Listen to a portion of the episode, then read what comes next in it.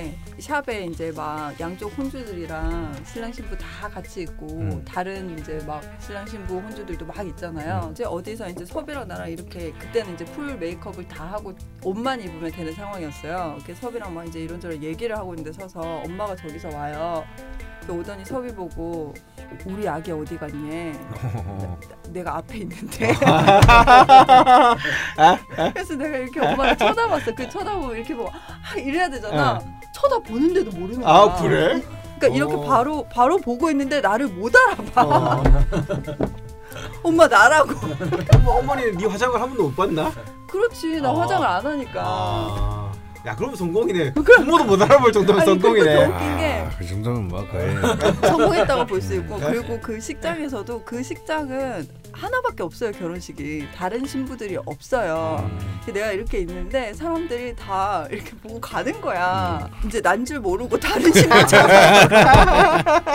완전 성공했구만. 다시 와가지고 딴 데 너 있는 줄 알고 찾아보고 왔다는 사람이 너무 많은 거야.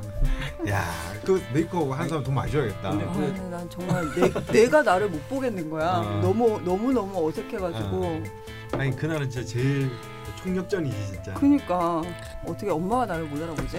진짜 그 메이크업 아티스트 내 이름 아는데 내가 홍보를 좀 해야 될 것 같긴 한데. 엄마도 못 알아보는데.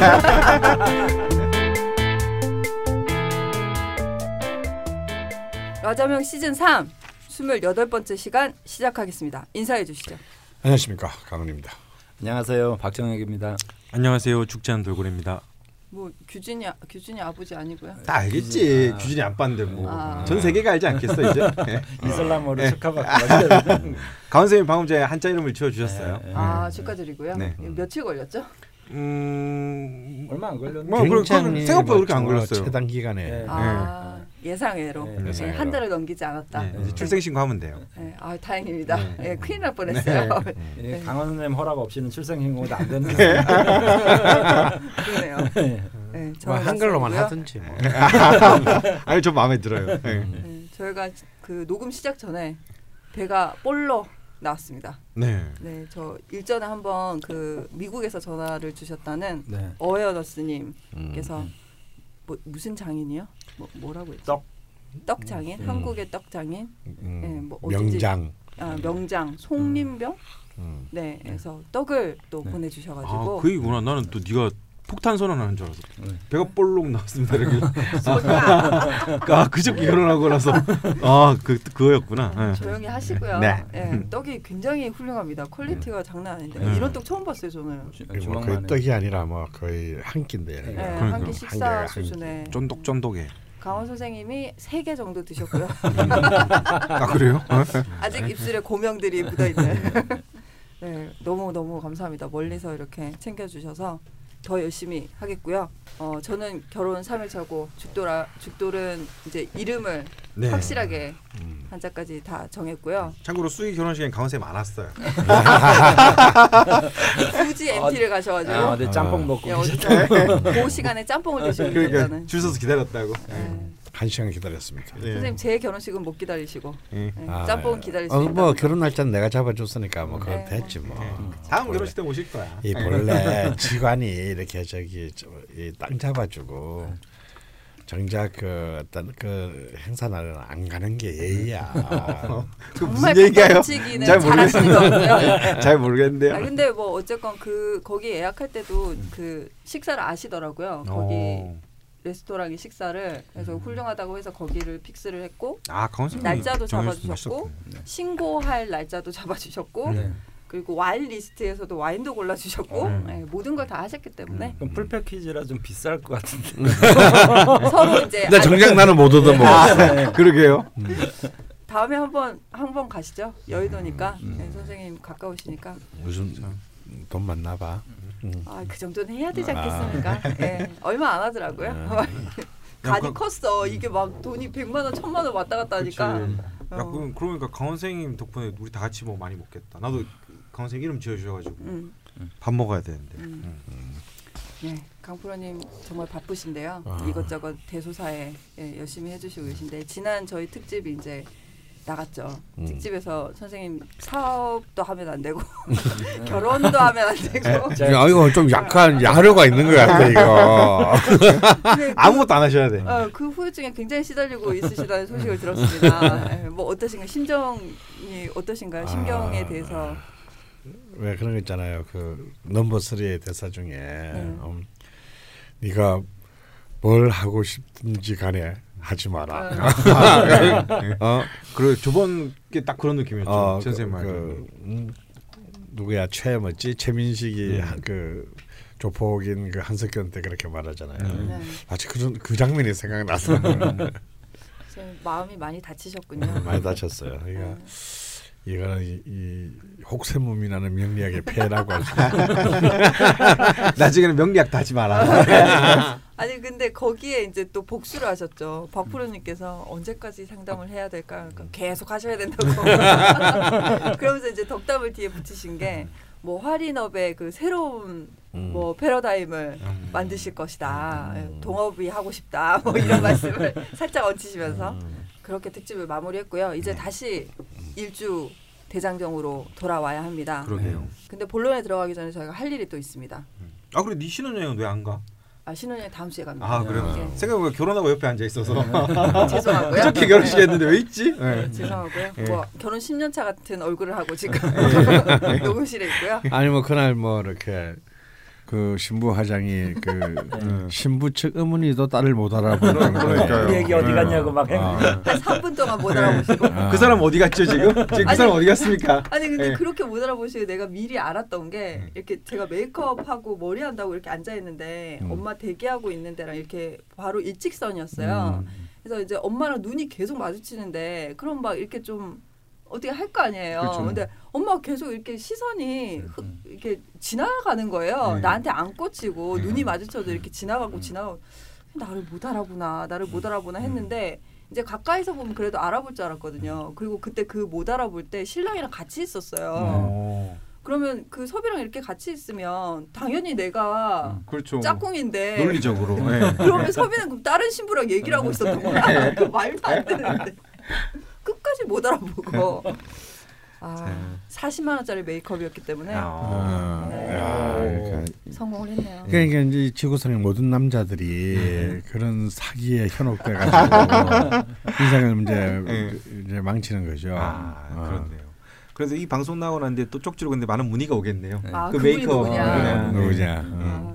근데 거기 시스템이 좀 별로라서 근데 아티스트는 진짜 짱이었습니다. 그냥 밥만 맛있으면 돼요. 뭐 결혼식은 밥 맛있었으면 뭐.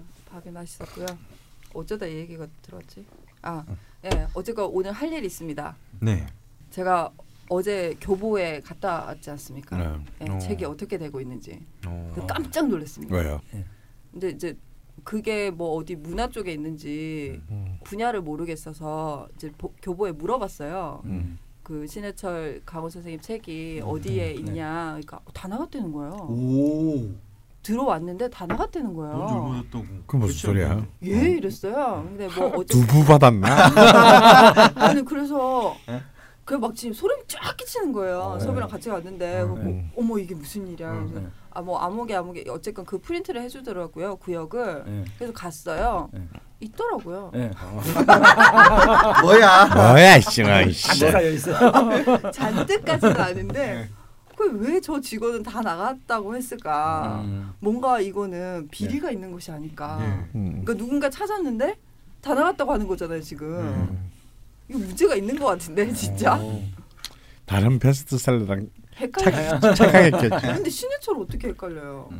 뭐 신해철에 관한 저서도 뭐 많으니까. 뭐. 그 막 섭이는 진짜 웃긴 게 베스트셀러 코너에서 찾아보자는 거예요. 나 혼자 하루 됐는데. 야 그러면 뭐 강 선생님 여기 안 계시겠지. 건물을 벌지.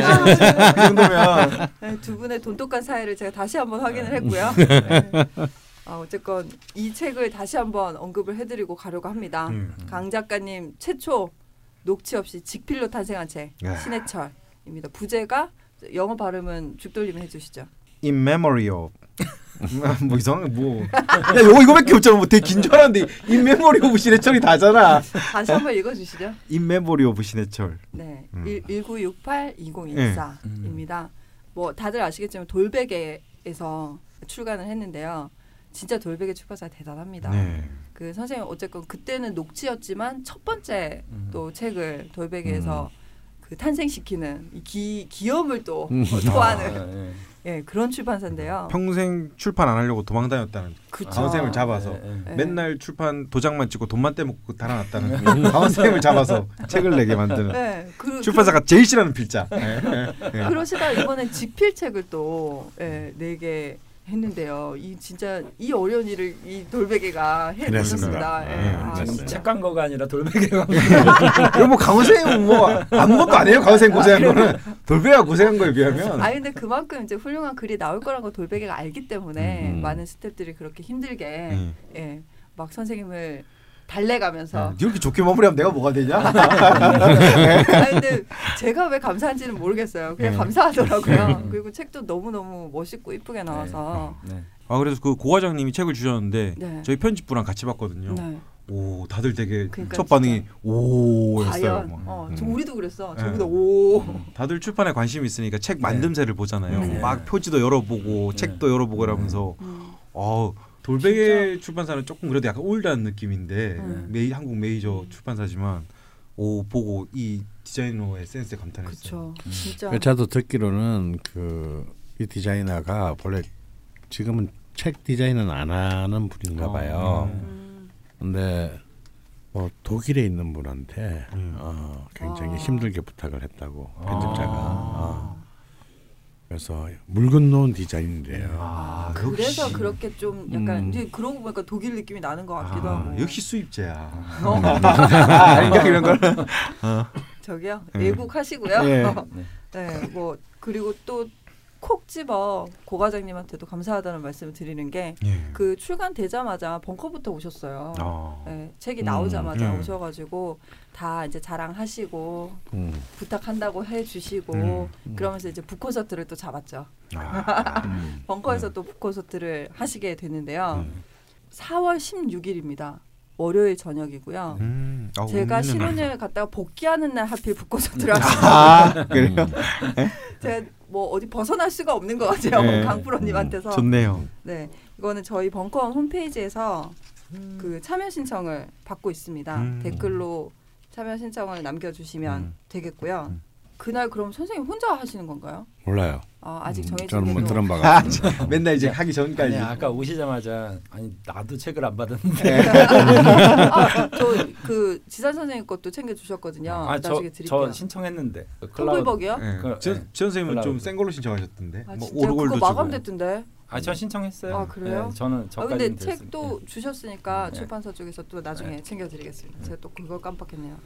자, 그럼 충실히 광고를 했으니까 드디어 본론으로 들어가 보도록 하겠습니다. 오늘은 경자일주 첫 번째 시간이고요. 대표 사연 소개에 앞서 출산 휴가에서 복귀한 이제 규진이 아버님이시죠? 규진 아빠. 규진 아빠입니다. 규진 아빠의 숙제 검사부터 하도록 하겠습니다.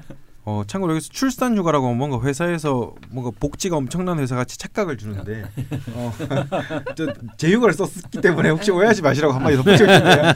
5일은 있고 5일은 내 휴가를 썼고. 그렇죠. 저도 여행을 이제 5일은 쓰고 내 휴가 5일 보태서 가는 거죠. 혹시나 오해하실까 봐 복지가 잘 돼 있는 회사로. 있기는 있는데 그게 풍성하진 않다는 거.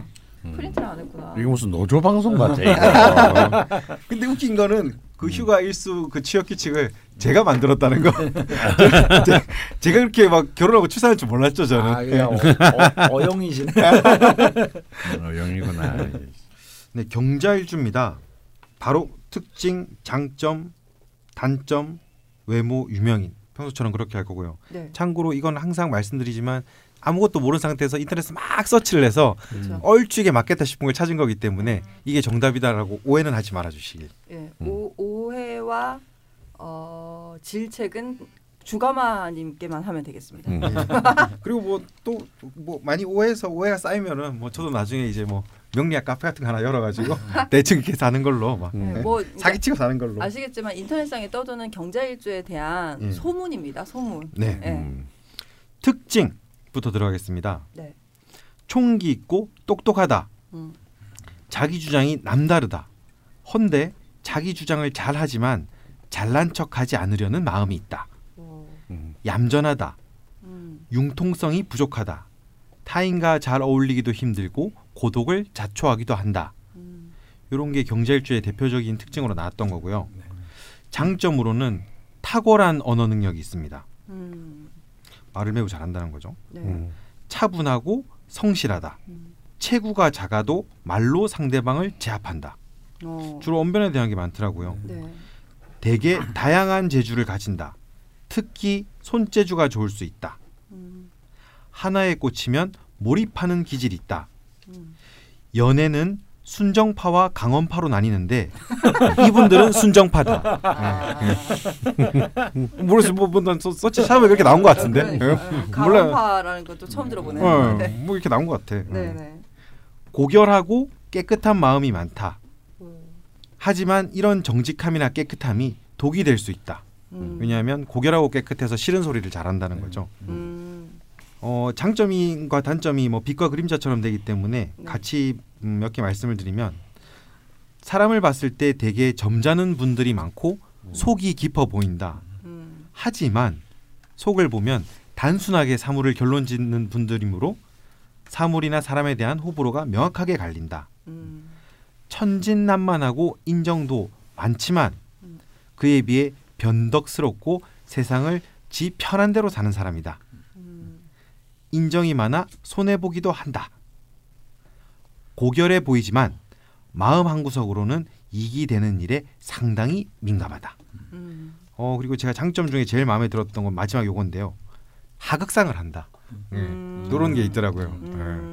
왜인지는 모르겠어요. 단점으로는 말은 잘하는데 애정 표현이 서툴다.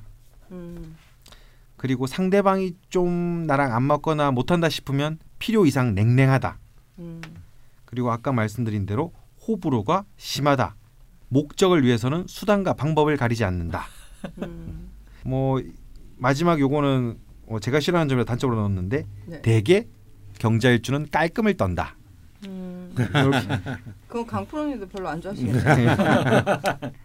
그리고 외모로는 대체로 피부가 곱고 깨끗하기 때문에 좀 쌀쌀맞아 보인다라고 나와 있습니다. 뭐 유명인으로는 그냥 전 딱 이 한 사람 보면서 경자일주가 이런 건가 하고 느낌이 오던데, 네. 진중권이 경자일주라고 하더라고요. 그다음에 네. 뭐 아실지는 모르겠지만 가수 다비치의 강민경 씨가 또 경자일주라고 이렇게 정리를 해봤습니다. 유명인은 2명 찾으셨나요? 네, 그냥 뭔가 경자일주에 그냥 어울리는 사람을 뽑아온 거야. 딱 경자일주 같아서. 아빠가 되면 좀 열심히 살라고 좀 제발. 야, 되게 이거 이래서 되겠니? 야, 이거 되게 나름 힘들어 잡아온다고. 기저귀 값이나 벌겠냐 이래가지고. 야, 니 처음에 방송할 때 너 나와서 개소리만 하면 된다며. 제일 처음에 방송할 때는 야, 니 아무것도 할 거 없고 좀 분위기만 풀어주면 내려가면서 점점 시키는 거 많아져. 죄송하고요. 네. 계속 그래도 괴롭힐 거고요. 네, 이렇게 떠도는 소문에 대해서 들어봤습니다. 뭐 요거는 확실히 동의한다. 아 이거는 좀 아니다. 뭐 이런 게 있을 것 같은데요. 네, 말씀들 좀 해주시죠.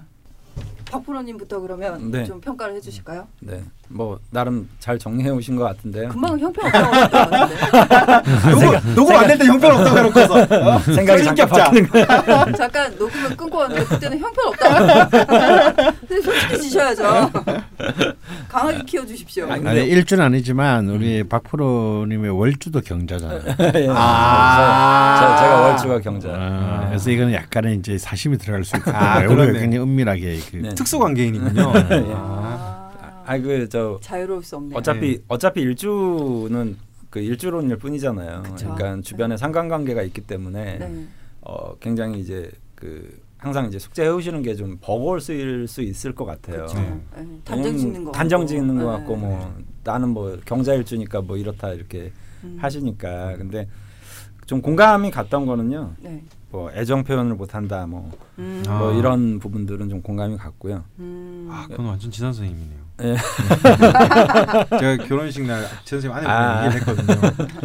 진짜 제가 나중에 풀겠습니다. 때가 오면 쓰레기를 매달다가 제가 결혼을 하고 특집을 했어야 했는데 아쉽네요. 제가 아내분이랑 제 선생 옆에 있는 결혼을 해갔었어요. 제 선생님은 쓰레기다. 예. 예. 어제 얼마나 기세가 등등하든지 말도 이틀 동안 제가 숨도 못 쉬고 살았습니다. 한번 초대하는 걸로. 예. 예. 한번 초대해서 들어보는 예. 걸로. 하! 이런 사람이 뭐 남의 인생에 대해서 조언을 해요. 참나. 지나 똑바로 살라고 그래. 지나 똑바로 살라고. 이제 빙이 되셨습니다. 강 선생님. 선생님 여기는 되게 좋았는데요. 강원 선생님도 그런 말씀 하시. 아니 그렇게 강원 선생님도 굳이 딱히 뭐. 난 예. 그런 말 해줄 사람이 없어. 거의 지금 작두를 타시고. 예. 아 깜짝 놀랐네요. 오셨는 줄 알았어요. 아니 와이프가 옆에 있는 줄 알았어요. 뭐 지 선생님 말씀하시니까 기계는 얘기 안 하고 제가 딱 한마디만 하면 네. 지 선생님이 제가 아 방송에서도 그렇고 대외적인 이미지도 그렇고 저도 그렇게 생각하는데 젠틀맨이시라고 하니까 네. 아내분이 코웃음을 치시네요. 여기까지만 하겠습니다. 예. 네, 민낯을 들었던 것 같고요. 예. 예. 계속 예. 말씀해 주시죠. 예. 뭐 난 누가 봐도 뭐 쓰레기라고 하니까 뭐 굉장히 일관된 사람이지. 이럴 게 없는 강원 선생님. 아니, 원래 옛날 아빠들 스타일은 원래 밖에 가면 이제 매너 있고 집에 가면 좀 막 그러고 그래서 잘못된 걸 제가 이렇게 좀 받은 거죠. 수습이 안 되는 거 같고요. 네. 네. 제가 나중에 정리해서 따로 말씀드릴 테니까 뭐 이 얘기는 나중에 뭐. 네. 숙제 검사 이어가겠습니다. 네. 그래서 경자일주가 좀 애정 표현이 그 뭐라 그럴까요? 애정 표현은 우리 이렇게 다정다감하고 막 이런 게 원래 이게 애정 표현이잖아요. 네. 근데 좀 사무적이라고 할까요? 아 립서비스인가요? 아 근데 또 그들의 입장에서는 그게 애정 표현일 수 있죠. 근데 좀 사무적인 특성들이 좀 강한 것 같고요. 그러니까 남녀간의 문제라든지 또 그 사람들 입장에서 들어보면 좀 자기네들은 정확하고 객관적이다 이렇게 이제 얘기를 하는 거죠. 그리고 이제 좀 잘못된 부분이라고 생각하는 건 다양성이 있다 뭐 이렇게 아까 재능의 다양성이 있다. 근데 그 경자일주에 각각의 사람들은 다양할진 몰라도 네. 실제로 그 한 사람을 보면 오히려 저는 외골수에 훨씬 더 가까운 사람들이 많았던 것 같아요. 네, 뭐 예를 들면 자기가 몰입하는 것만 그냥 이렇게 들여다보고 나머지 옆에 좀 신경 안 쓰고 뭐 이게 그래서 오히려 다양성보다는 외골수가 더 맞는 것 같아요. 그래서 다양성 얘기가 나왔을 때 좀 제가 그거를 좀 가우뚱한 것 같습니다. 혼을 내셔야죠. 아니 근데 그 얘기도 했어. 하나에 꽂히면 몰입하는 기질이다. 네, 그거 굉장히 모순적인 그럼 한 가지만 얘기하지 뭐. 그 반대편 되는 것도 얘기하고 뭐 그게 무슨 특징이야? 그게. 뭐야? 모든 사람의 특징이야? 그냥 구글이 이래요. 구글 보고 뭐라 그래? 나쁘고 그래요. 구글이 잘못했네요. 네. 강프로님. 네. 네. 아, 기본적으로 잘 뭐 난 정리가 됐다고 보는데요. 네. 근데 사실은 이제 경자일주를 딱 보면은 이게 이제 금과 수가 한 주에 있는 거잖아요. 네. 아, 그래서 사실은 뭐 대부분의 일주도 그렇지만 너무 음의 경향이 강한 기운이 치우쳐 있기 때문에 그 일주를 중심으로 월주나 시주가 어떤 것이냐에 따라서 사실은 굉장히 많은 영향을 받게 됩니다. 네. 그럴 수밖에 없고. 그 자체로 이제 보면 일종의 금백수청이거든요. 그러니까 아무래도 이제 좀 똑똑하고 그래 하니 아 참 말 똑부러지게 하네 뭐 이제 이런 느낌을 주는 경우가 있는가 하면 의외로 또 과묵한 경우가 또 극단적으로 존재한다. 그리고 남들이 보기에는 굉장히 견고해 보일지는 몰라도 사실은 속으로는 굉장히 또 굉장히 고독하거나 그 뭐랄까 친한 주변에 친한 사람이 없는 경우도 많다라는 그런 것이 이제 이 아무래도 음의 기운이 너무 강하다 보니까 그럴 수 있다고 봅니다. 또 동시에 이것은 이제 상관의 사거든요.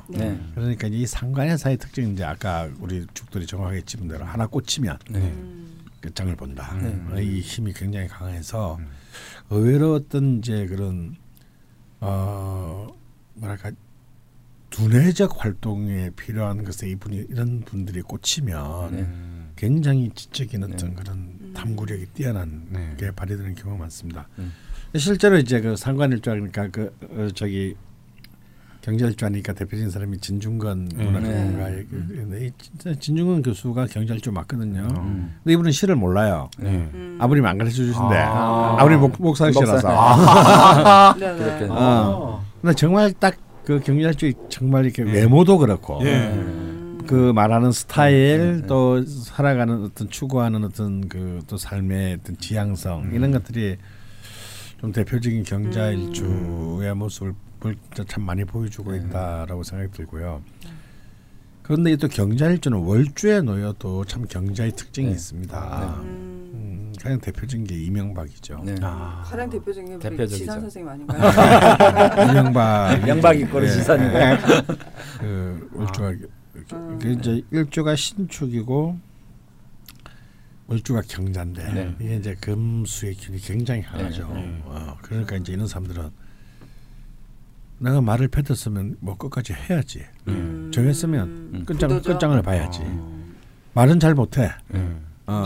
말은 화려하게 네. 잘 못하지만 그 무서움이 있는 힘이 이제 바로 이런 왕 경자에서 온다는 것이고요. 그다음에 이제 또 여자의 명으로 보면은 이 경자의 또 특징이 뭐냐면 이 을지에 이제 상관을 네. 준 셈인데 네. 그럼 여자 입장에서는 이제 이게 아들이 이제 이게 그 상관의 아들인 셈인데 네. 을지는 배우자궁이란 말이죠. 그러니까 배우자궁에 아들이 앉아 있는 꼴이죠. 네. 좀 부부 사이 안 좋겠다. 예, 네. 이게 뭐냐면 그 이제 그 아주 옛날부터 경자일주생들이 며느리감으로 부적합하다는 얘기가 사실은 네. 이쪽에 있었던 이유가 뭐냐면 네. 남편으로 만족을 못하는 경우가 많다. 뭔가 남편을 아래로 보려는. 네. 그만큼 이제 사실은 정확한 거죠. 대부분의 남자들은 쓰레기거든. 그러니까 그 정확히 보는데 그냥 그것이 옛날 이제 이 그 전통 이제 봉건 사회에서는 네. 경제일주는 더 맞다. 봉사에서는 그것이 이제 오히려 어떤 척을 잡히는 것이 된 거지. 사실 내가 볼 때 그분은 죄가 없어. 정확하게 본 거야. 네. 그래서 이제 이 배우자궁에 아들이 있다라는 얘기는 뭐냐면 자칫 잘못하면은 실제로 제가 이제 현대도 마찬가지인데 뭔가 남편에 대한 불만을 자식에서 풀려고 하는 자식을 아주 잘 키워가지고 똑똑하게 키워가지고 풀려고 하는 어떤 그런 집착 이런 것들이 강할 수가 특히 그 월주나 시주가 다시 음의 기운으로 좀 강하게 흐르면 더욱 그런 기운이 강화되거든요. 자식이랑 사이 별로 안 좋겠네요. 그러면 이제 이 자식하고 그냥 갈등이 많이 생길 수 있죠. 근데 또 사실 갈등이 또 없을 수도 있는 것이 뭐냐면 그 자체를 또 표현하지는 않기 때문에 함부로 이렇게 막 그 불만이나 이런 것들을 바로 대놓고 표현을 하지 않고 속으로 또 숨겨두는 경향이 강하기 때문에. 또 자식 입장에서는 우리 엄마가 그렇게 그렇게 나랑 적대적인 관계가 아니다라고 또 생각하게 만드는 힘도 있어요. 그래서 이제 좀 그런 경향은 조금 경계해야 되는 경향 중에 하나가 아닐까. 오히려 그것을 어떤 그런 그 배우자나 자식에 대한 어떤 그런 그 판단을 오히려 동시에 일치는 직업궁이기도 하기 때문에 사실 직업의 힘으로. 자신의 그 능력을 구현하는 쪽으로 쓴다면 굉장히 높은 성취를 이뤄낼 수 있는 힘이 되기도 한다. 실제로 이제 경자일주 여자분들 중에서 보면은 어떤 이제 언론이라든지 혹은 예술이라든지 뭐 특히 이제 미술 이런 쪽 이런 쪽에서 굉장히 그 탁월한 그런 역량을 발휘하는 경우가 굉장히 많고 또 그런 분들 중에서는 또 결혼을 또 안 하신 분도 많고 결혼을 하셨더라도 남편보다 훨씬 더 능력이 있는 경우가 많다. 그래서 오히려 옛날에는 곤명 그러니까 여명으로서는 별로 이렇게 탐탁지 않은 게 생각했지만 저의 생각은 오히려 지금 이제 이 근데 자본주의 사회에서는 이 여성 경자일주가 굉장히 핫한 일주가 아닐까 그런 생각을 합니다. 그리고 남자도 셔터맨을 하고 싶으면 경자일주를 그럼 남자분들은 어떤가요? 남자분들도 비슷하신 거예요? 그렇죠. 능력이 좋구나. 그 사연들을 봤지만 보면 글 쓰는 쪽이나 혹은 뭐 미술 쪽이 실제로 있었던 것 같고요. 근데 그래요? 그 본인들이 이제 어릴 때 어떤 계기로 인해서 그걸 굉장히 좋아하게 됐는데 뭔가 좌절됐거나 부모님의 반대로 못한 뭐 이런 경우들이 있잖아요. 근데 그 이후에 뭐 지금 결혼하고 애가 있는데 도 계속 그게 하고 싶다거나 네. 돈벌이가 되지 않아도 혹은 뭐 다른 일을 하다가 돌아 그 일을 또 하고 싶다거나 이런 케이스들이 되게 많았던 것 같아요. 네. 확실히. 네. 네, 이렇게 뭐 재미삼아 매주 주가마의 하찮은 구글링으로 저희가 일주에 대한 특징들을 이야기를 나눠보고 있는데요. 좋은 회사예요. 중요한 건 죽돌이 하는 말이 아니고 네. 두 프로님께서 해주시는 말씀이라는 거를 다시 한번 강조를 드리고요. 오해가 없었으면 좋겠습니다. 그 뒤에 저희가 이제 뭐 사연 주신 분들의 명식을 가지고 이야기를 나눠보지만 뭐 일주로만 한 사람을 이렇게 설명할 수는 절대 없는 거니까요. 네, 네. 네, 늘 변수가 있다는 거를 미리 염두를 하시고 앞부분을 청취를 하시면 좋을 것 같고요. 네. 네, 이제 채점하고 넘어가려고 합니다. 네. 오늘 뭐 그렇게 나쁘지도 그렇게 좋지도 않았던 것 같긴 한데. 뭐 85점 주고 싶습니다. 저 뭐 맨날 평가받았대나요? 야, 무조건 될 거 이제 이거는 뭐 지금 잘했다기보다 앞으로 더 잘해라는 얘기였어요. 막 시키고 뭐 평가하고 막. 뭐 강원 선생님 저는 이름을 지어주셨으니까. 난 뭔 말을 해도 너는 가만히 있어야 돼. 그러니까 나중에 우리한테 뭐 너의 이름을 지어주신 분 이런 분이다라는 거를 제가 잘 설명하겠습니다. 네. 그 박 프로님도 그럼 점수 한번 주시죠. 점수 제가 점수 매길 입장은 아닌 것 같아요. 이 지원 선생님 저한테 약점 있어. 나 다 들었어. 나 다 말할 거야 막. 너 지원 선생님 전화번호 물어보면 다 말해줄 거야. 이렇게 엉망진창이네요. 그렇게 열변을 토해낼지 저도 몰랐죠. 얌전하지만 알았는데. 제 결혼식에서 그렇게 즐거우셨다니 저는 저로서는 뿌듯하고요. 밥도 맛있고. 아, 네. 네. 좋았습니다. 늦게 가서 네 결혼식만 못 봤지. 아니 웃긴 게 사진에는 있어. 네. 근데 애가 분명히 없었는데 사진에 있어. 아니 그 쭈삣쭈삣하고 있는데 선생님 아 결혼식 사진밖에 안 하는데 가요 이래서 찍었거든. 네. 저도 옆에 있어. 근데 애매한 게 이렇게 사진 나올 때까지는 그 사진에 누가 있었는지 모르더라고요. 네. 그렇죠. 뒤에 있으니까 누가 있었는지를 전혀 알 수가 없어서 너무 궁금한데 세 달 뒤에 나온다고. 아. 참네. 어떤 분들은 이혼하고 난 뒤에 사진이 올 것 같아요. 제 생각에는. 그 사진과 얘기 들어보면 별의별 막 사진 찍고 나서 안 찾으러 오는 분도 되게 많아요. 아 그래 그렇겠다. 네. 저는 결혼식 사진 거의 이제 앨범 하나 정도 남아 있는데 이제 저랑 좀 다투면 집에 가 보면 뭔가 사진이 한 장 없어져 있고 한 장씩 한 장씩 가 보면 액자가 야 액자 어디 갔냐 그러니까 내다 버렸다. 뭐. 지금 이제 자백을 쓰서 이제 드디어 이제 방송 듣는 분들도 이제 지한 선생님에 대해서 깊이 아셔야죠. 네, 이제 베일이 벗겨졌네요. 네, 젠틀맨으로 아시면 곤란할 것 같아요. 강원과 지사는 그렇게 멀지 않다. 네. 서로 뭐 비슷하시니까 또 뭐. 네. 네, 그렇고요. 어쨌건 오늘은 경자일주 날이고요. 그 설명드렸듯이 무목지화님 사연을 두 번을 정성스레 남겨주신 분입니다. 처음 써주신 사연을 저희 대본 포맷에 얹혔더니 A4지에 66장이 두께가 이렇더라고요. 여기 다쳤어? 예, 그렇게 크지 아니, 그러니까 이렇게 써 주신 거지. 그래서 복사를 해서 대본에 옮겨서 정리를 했더니 66장이 나와서 아 이대로는 진짜 안 되겠다. 저는 읽고는 왔고요. 네. 그래서 이제 그 사연에 댓글들이 많이 달렸고 이렇게 길게 하면 소개가 안 되니 좀 정리를 하셔야 된다 해서 이분이 다시 한번 정리를 해서 쓰셨는데 요건 8장 정도로 남겨주셨더라고요. 근데 이 역시 전체를 다 소개시켜 드릴 수는 없고 일정 부분 편집된 사연을 소개를 드리려고 합니다. 이쯤에서 제가 참고로 좀 설명을 드릴 건데요. 그 저희 대표 사연이든 추가 사연이든 남겨주신 분들이 그러니까 많은 것들을 말씀하시고 싶어 하시고 저희도 들어야 좋긴 한데 방송 특성상 그 모든 것을 저희가 소화할 수가 없어서 그 사연에 적당한 글자 수를 제가 말씀을 드리려고 합니다. 선생님 담배 태우시면서 주무시면 안 되고요. 1,500자입니다. 1,500자 정도를 남겨주시면 정말 감사하겠어요. 아무도 말 안 들을 것 같은데?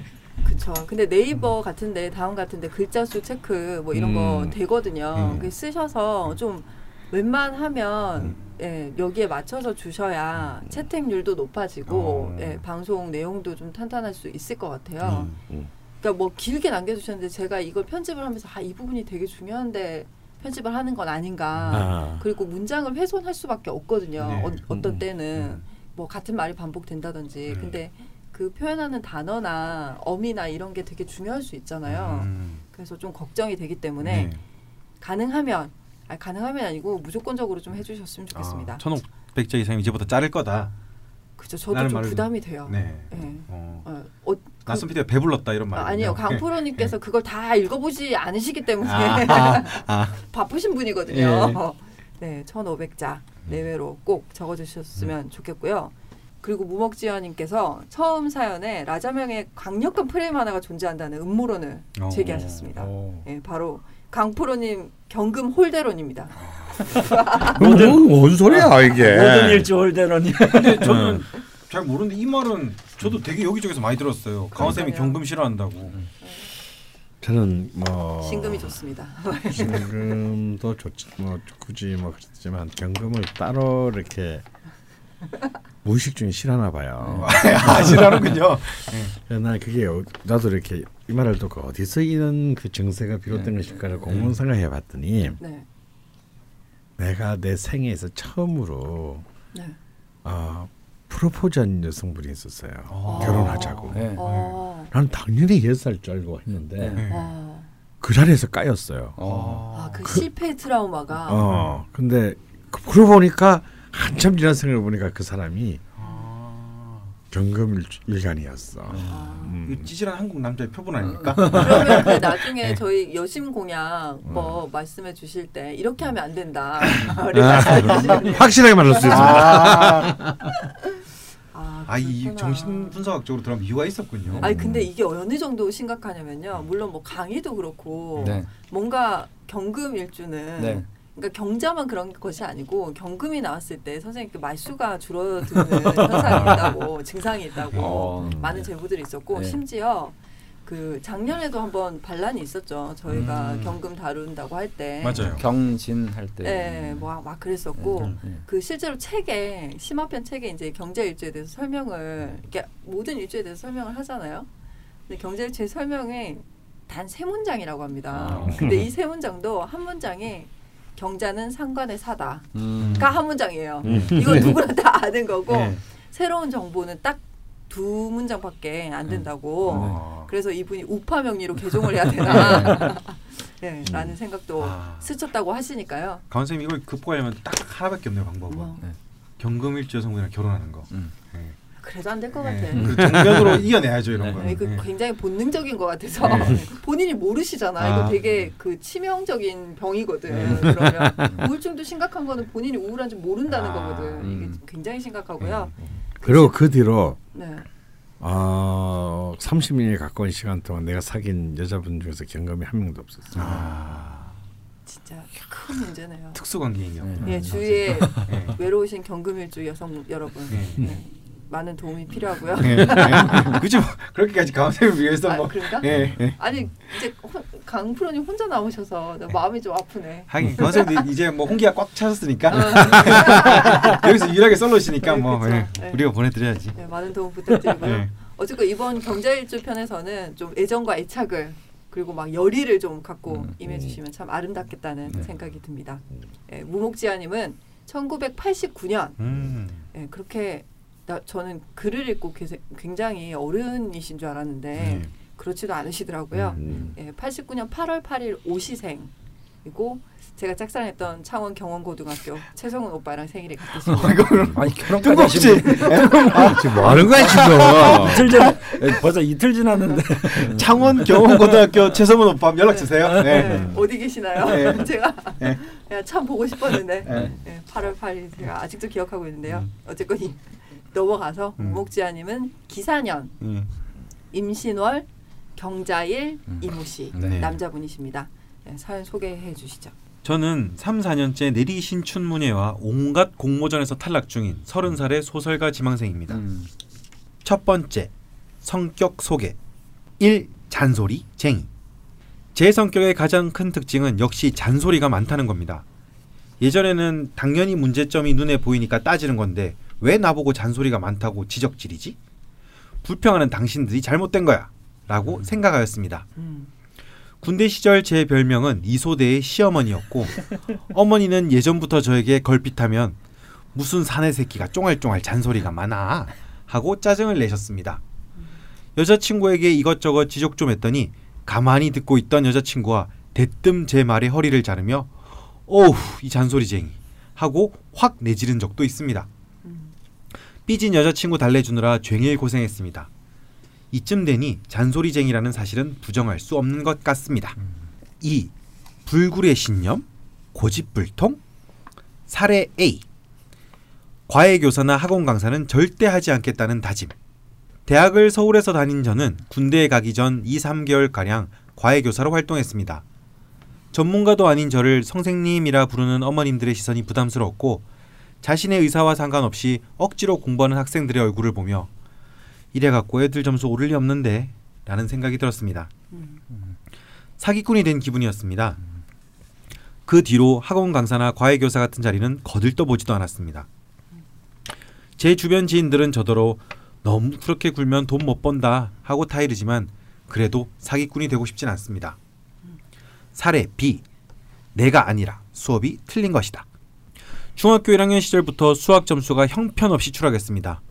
공식을 가르쳐주건 무조건 외우라라고 밀어붙이는데 납득이 안 되니 암기도 안 되었습니다. 당연히 수학 점수는 개판. 수학 시간마다 몽둥이를 맞았습니다. 그러거나 말거나 저는 수학 시간 때마다 철저하게 딴짓을 하고 딴 생각을 했습니다.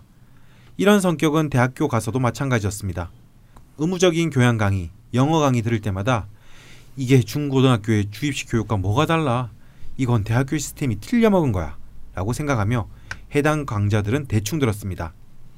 그 덕에 제 성적표는 과목 간 점수차가 심합니다. 3. 악바리 근성? 약한 취급받는 것에 민감함. 유년기 시절 어머니는 잔병치레가 많은 저를 걱정하시며 우리 아들은 허약해서 큰일이야 라든가 남자애가 씩씩하지 못해 같은 말씀을 많이 하셨습니다. 저는 그런 소리를 듣는 게 싫었죠. 아버지와 어머니가 이구동성으로 강조하신 게 딱 하나 있습니다. 싸울 땐 싸워도 쌍코피는 내가 먼저 터뜨려라. 선방주의셨네요. 자연스레 어렸을 때부터 나약함에 대한 거부와 강인함에 대한 집착의 일종의 강박 같은 걸 느꼈습니다. 4. 세상에 대한 불만. 크게 세 가지가 사춘기 시절의 저를 음울하고 어두운 소년으로 만들었습니다. 이대운의 무렵 억울하게 실직당한 뒤 매일 술을 드시며 폭력적으로 변한 아버지, 모범생과 그렇지 않은 학생을 대놓고 차별하는 중학교 선생님들의 위선, 교실 안에서 학생들끼리 벌이는 주먹의 논리, 힘이 없다는 이유로 당해야 하는 폭력. 저는 점점 더 우중충하고 음울한 사람이 되었습니다. 다행히 저처럼 괴롭힘 당하면서도 항상 웃음을 잃지 않던 녀석이 저의 친구가 되어주어 외로운 마음은 덜어낼 수 있었습니다. 그 친구 특유의 발랄함이 제 마음을 부드럽게 해주곤 하였습니다. 5. 평상시와 화낼 때의 극심한 격차. 이 얘기는 사춘기 무렵부터 들어왔던 소리고 군대 대학 시절 여자친구에게도 들은 소리입니다. 여자친구는 화낼 때의 저와 평상시 제가 같은 사람이라는 게 아직도 안 믿겨진다고 하고 군대 시절 후임도 귀신에 씌인 사람 같다라고 했습니다. 정작 저는 대수롭지 않게 여겼는데 최근에 와서야 그게 매우 좋지 않은 것임을 깨달았습니다. 6. 무슨 생각을 하는 걸까? 장고 끝의 악수 플러스 성급한 결단. 도대체 무슨 생각해? 제가 화를 낼 때 다른 사람 같아라는 말과 더불어 가장 많이 들은 말이 속을 모르겠다입니다. 저는 어떠한 주제나 일거리에 대해 깊이 골몰하고 많이 고민하지만 정작 그것을 실행할 때는 머뭇거립니다. 아니면 오히려 성급히 실행해 손해를 봅니다. 그리고 주변 사람들은 제가 그런 식으로 골몰하고 있다는 것을 또는 무엇에 골몰이 있는지를 잘 못 알아차립니다. 7. 지나친 자기 책망. 화를 내놓고 뒤늦게 후회하거나 머뭇거리다 타이밍을 놓쳐 후회하는, 그래서 스스로 책망하는 경우가 많습니다. 그러다가 지나친 자책 또한 중생의 어리석음이라는 불가의 말을 떠올리며 마음을 고쳐먹곤 합니다. 물론 요새도 자주 그때 이랬어야 했는데 하면서 자책하는 일이 많지만 말이죠. 8. 너한테 이런 면이 있었어? 이따끔씩 보여주는 반전. 사람들이 너한테 이런 면이 있었니 하고 저를 달리 보는 터닝포인트가 몇 차례 있었습니다. 을유년, 가보년, 을미년입니다. 성생님들을 흉내내면서 나름 웃기는 재주를 인정받아 비로소 친구들과 어울리기 시작한 게 을유년. 소설가가 되려고 국문과에 갔다가 긴 방황을 거친 뒤 뒤늦게 다시 소설가의 꿈을 붙잡고 글을 쓰며 대학 동료들로 하여금 너 소설 쓸 줄 알았어? 하고 놀라게 한 게 가보년. 싸늘하고 어두운 분위기를 풍기던 제가 난생 처음 연애하더니 밝은 얼굴로 부드러운 표정을 지키셔야 한 게 을미년입니다. 본격적인 질문입니다. 네. 첫째, 이따금 나타나는 반전, 그 이유는? 지난 이모일주 편에서 강은 선생님이 이모일주 특유의 반전을 말씀하시며 꼭 일주가 아니어도 이모를 달고 있는 사람들 보면 좀 특이한 면이 있는 것 같다는 식으로 말씀하신 게 생각납니다. 제가 간혹 보여준 반전의 면모가 경자일주의 특성일지 아니면 사주 이모의 영향일지, 지장간에도 없는 목재성이 세운에 개입해서 그런 건지 아니면 또 다른 이유로 해석될지 궁금합니다. 네. 두 번째, 용의신은 무엇으로 잡아야 할까요? 네. 세 번째, 토와 자기 정체성. 사실 저의 첫사랑은 저의 우울했던 10대 시절 제 곁에 있어 주었던 김일주 친구입니다. 동성에게 감정을 품게 되었다는 사실이 미치도록 부인하고 싶었지만 지금은 받아들이고 있습니다. 자연히 저는 이른바 동성 간의 애정이라는 것이 명리적으로 해명이 가능할지 궁금합니다. 최근 어느 명리학자의 새로운 가설을 접했는데 토가 부실할 경우 정체성에 혼란이 올 수 있다는 주장이었습니다. 이 가설은 저의 명식에 절묘하게 부합하지만 그 명리학자가 왜 하필 토를 근거로 이야기했는지 저로선 이해가 잘 안됩니다. 동성의 기질이라는 것을 명식으로 판단할 수 있을 것인지 두 분만의 의견도 여쭙고 싶습니다. 네 번째, 소설을 계속 써야 할까요? 등단을 위해 신춘문예와 각종 공모전에 도전한 게 3, 4년째 여전히 감감무소식입니다. 자연스레 회의도 듭니다. 계속 글을 쓸 것인지, 쓴다면 등단을 노리는 게 정답인지 고민입니다. 1번, 글을 계속 쓴다. 등단이라는 제도권 내부의 글쓰기를 노린다. 2번, 글을 계속 쓴다. 그러나 제도권 밖, 예를 들면 인터넷 연재 등으로 방법을 달리한다. 3번, 글을 계속 쓴다. 하지만 소설 말고 에세이 같은 다른 분야로 옮긴다. 4번, 글쓰기를 접는다. 아예 다른 길을 모색한다. 4번까지 있는데 3번이 글을 계속 쓴다나요? 3개가. 그러게요. 계속 쓰고 싶은가 봐요. 네, 그러신 것 같아요. 어느 길을 선택하는 게 좋을지 막막합니다. 계속 글쓰기에 매진할지 과감하게 다른 방향으로 선회할지 선생님들께 고견을 여쭙니다. 네. 다섯 번째, 여자친구와의 자오묘유 사왕지충. 네, 아우 발음이 좋네요. 네, 네. 왜냐하면 지금 녹음이 30분 날라서 두 번째 있거든요. 젠장. 첫 번째보다 훨씬 발음 좋아지셨어요. 네. 네. 병자년 신축월 개요일 을묘시. 네, 여자친구 명식이고요. 공교롭게도 저는 자오충, 여자친구는 묘유충이 일지와 시지에 나란히 놓여 있습니다. 사왕지가 서로의 일지와 시지를 차지하고 있는 모습이 신기한데 그것들이 천둥마냥 충충거리고 있습니다. 크게 의미 부여할 필요 없는 부분을 제가 괜히 눈여겨 살피는 걸까요? 네, 이렇게 네. 5개의 질문 남겨주셨고 마무리 고맙습니다로 또 글을 좀 남겨주셨네요. 아, 마무리 고맙습니다. 반년가량 정신과를 다니면서 누군가를 치료해준다는 것이 참으로 아름답고 숭고한 일이구나라는 생각이 들었습니다. 제가 무슨 일을 하게 될지는 모르겠지만 그것이 어떤 분야가 되었든 궁극적으로는 사람들에게 활기를 불어넣을 수 있는 일, 활인에 닿았으면 좋겠습니다. 네. 네. 사연을 이렇게 남겨주셨고요. 네. 네. 지금 5가지 질문들이 있는데 우선 그 용의신 부분도 백부님 말씀은 안 드렸지만 백부님이 명리를 하셨고 그분께서 이제 목화 쪽으로 용신을 가보시고 처음에 또 이름을 지어주셨는데 나중에 또 다시 개명을 또 뭐 권유하기도 하셨다고 하십니다. 네. 네, 명식 풀이 하시면서 용이신 부분도 같이 말씀해 주시면 되겠네요. 선생님, 강 선생님 두 번 말하기 힘드시겠다. 제 녹음 중. 저도 쑥스럽거든요. 예. 내용 다 알고 있는데 질문을 들으려니까. 했다가 또 해. 아니 뭐 글 쓴 내용 중에 저는 1-2번인가요? 네. 불굴의 신념, 고집불통. 예, 이 부분에서 뭐 가르치는데 이래갖고는 애들 점수가 오를 리가 없는데라는 생각을 하셨다는 얘기예요. 사기꾼 같다. 근데 이거는 이제 저 같은 사람은 어떻게 살아요? 운명을 바꿔줄 수 없는데 이제 그러니까 이거는 뭐냐면 어찌 보면 소신이기도 하지만 좀 경자일주 특유의 외골수적인 어떤 생각이신 것 같아요. 예, 뭐 나는 내가 아는 바대로 최선을 다해서 가르치면 그만인 거고. 어떻게 완벽해요. 예, 그 성적이 오르는 건 걔들 몫인 거지. 내가 못 올렸기 때문에 내가 사기꾼이라는 어떤 등식은 조금 좀 그런 것 같아요. 네, 너무 특정하시다. 네, 그 경자혈주의 아주 그 외골수적인 네, 특징이 또 이렇게 나와 있는 것 같고요. 네. 그다음에 사주가 기사년 임신월, 경자일, 임오시 특징적으로는 이제 목이 없고요. 네, 목이 부족, 예, 뭐 지장간에도 부족하고. 그다음에 제 개인적인 생각에서는 이 사화하고 오화가 있지만 그 사화하고 오화의 기운이 굉장히 약하신 것 같아요. 그 보통은 뭐 안 약하지 않냐 이렇게 생각할지 모르겠지만 이제 합충의 관계들이 있어서 이제 사화하고 오화의 기운들이 좀 많이 약하신 것 같고 덧붙이면 이제 저는 금 기운은 강약의 어떤 구조를 너무 따지다 보면 이제 좀 그러니까 판단할 수 있는 게 좀 많이 떨어질 수 있거든요. 그래서 보통 보면 그 순도라든지 맑고 깨끗함, 청탁 이런 것을 위주로 이제 14K, 24K, 예, 승금이냐 뭐 14K냐 잡스럽냐 그러니까 그런 어떤 측면을 좀 많이 고려해서 생각하는데 마치 이거를 어떤 식으로 좀 평가를 좀 해야 될 것 같으냐면요. 우리가 가마에다가 도자기를 넣잖아요. 그러면 적정한 온도가 돼야지만 그 도자기가 이제 잘 완성돼가지고 나오는데 이 경우는 열기가 좀 너무 약한 것 같아요.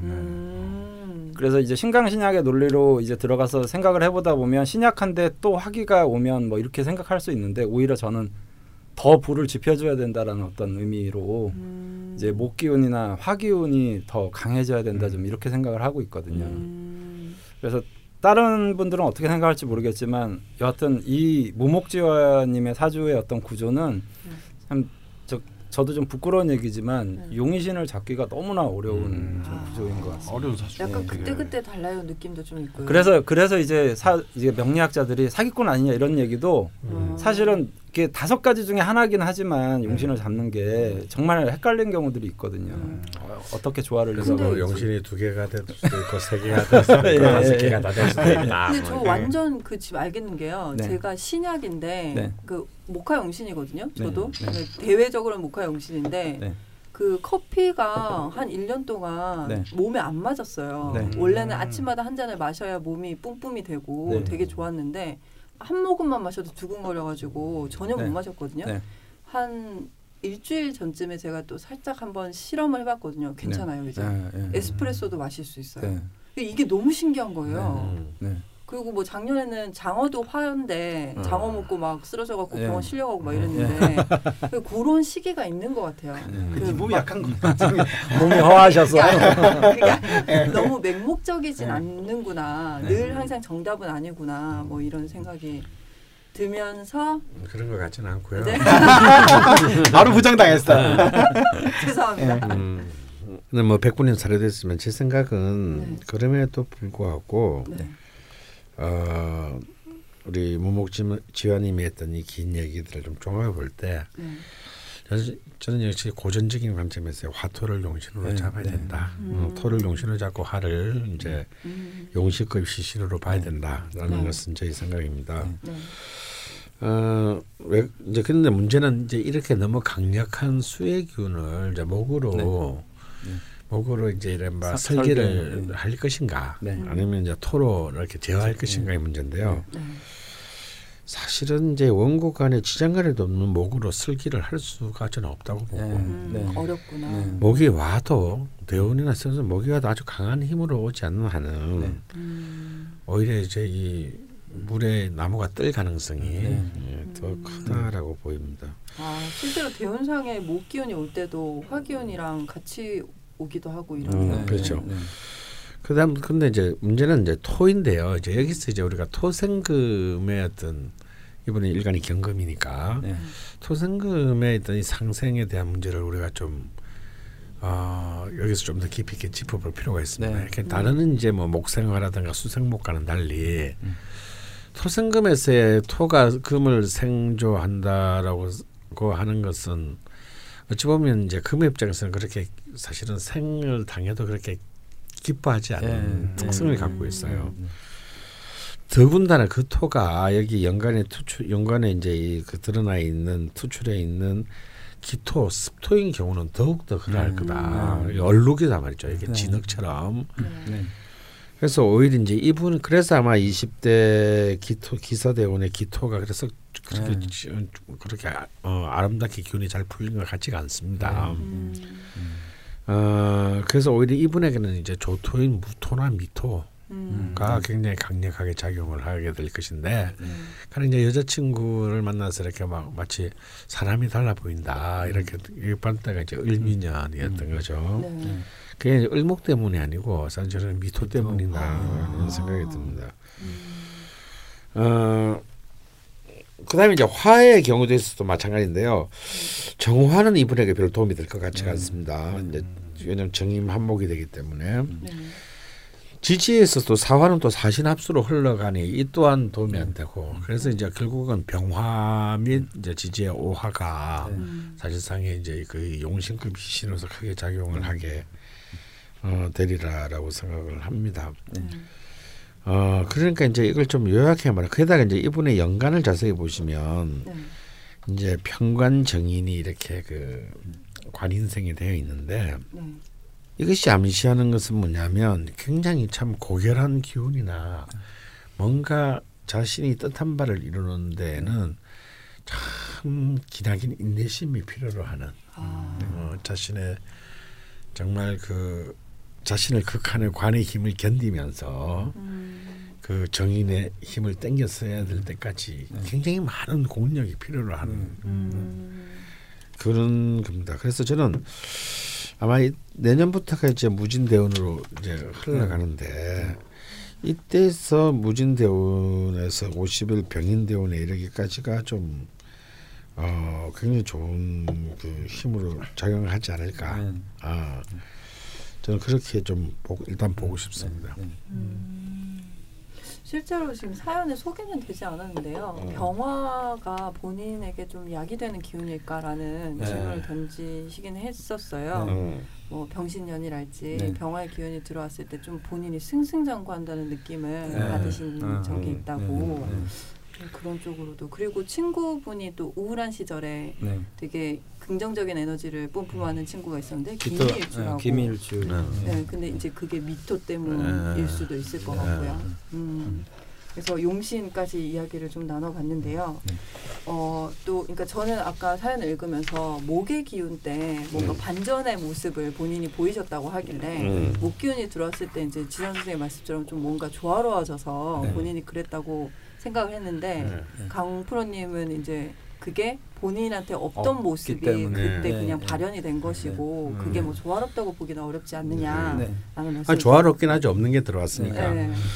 근데 그런데 조화로운 게 선은 꼭 언제나 선은 아니거든요. 그렇죠. 강원 선생님 깨끗하시면 이상하잖아요. 그래도 위생관념이 있는 편이 좋지 않나요? 근데 본인한테는 썩 그렇게 본인이 고통스러울 수도 있고 낯설 수도 있으니까. 근데 첫 번째 질문이 이따금씩 그 나타나는 반전의 이유에 대해서 질문을 해주셨는데 이게 목 재성 때문인지 아니면은 그 이모라는 글자 때문인지 궁금해 하셨거든요. 그리고 실제로 그 이모라는 부분에서 그 강프로님이 꼭 일주가 아니어도 이모를 달고 있는 사람들이 좀 특이한 면이 있는 것 같다라는 말씀을 하셨어서 거기에 좀 쏠깃하신 것 같습니다. 어떤 것 때문에 그렇게 한 번씩 반전이 일어나는지. 뭐 목 때문에 저희는 이라고 여태까지는 해석을 했거든요. 이모의 기운도 좀 있을까요? 아무래도 시주의 이모는 이제 사실은 어느 정도의 성장을 하고 난 뒤에 자신이 세상에 드러내는 방식이거든요. 그래서 특히 이제 이 시주가 일단 시주만을 독립시켜서 보면 이모 시주라고 하는 것 자체가 사실상 좀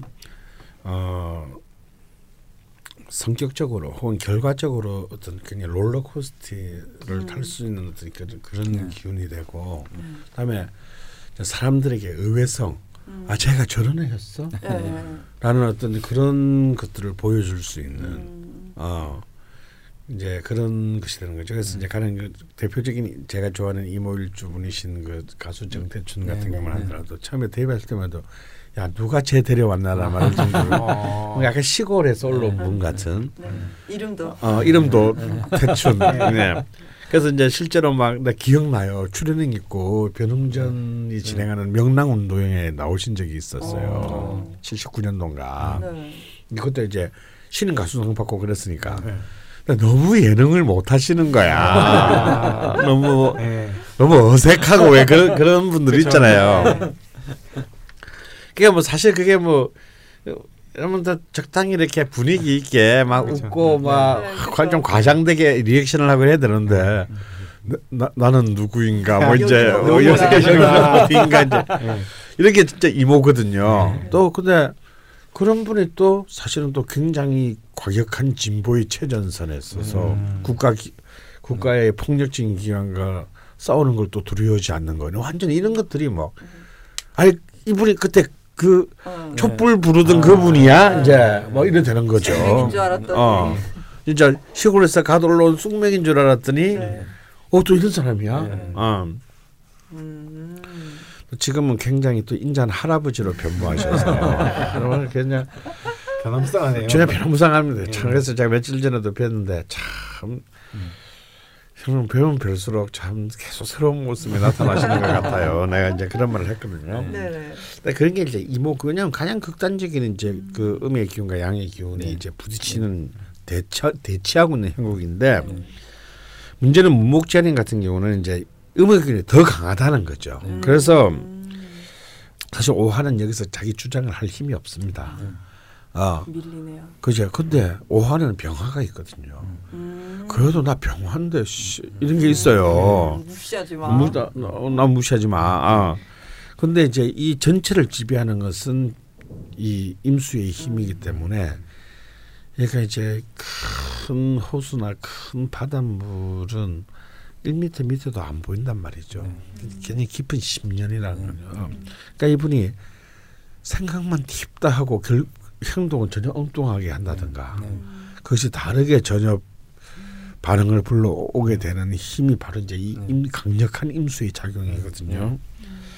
그래서 그런 것들이 그 어쩌면 앞으로도 좀 여전히 많은 부분에서 나타날 가능성이 사실 좀 크다.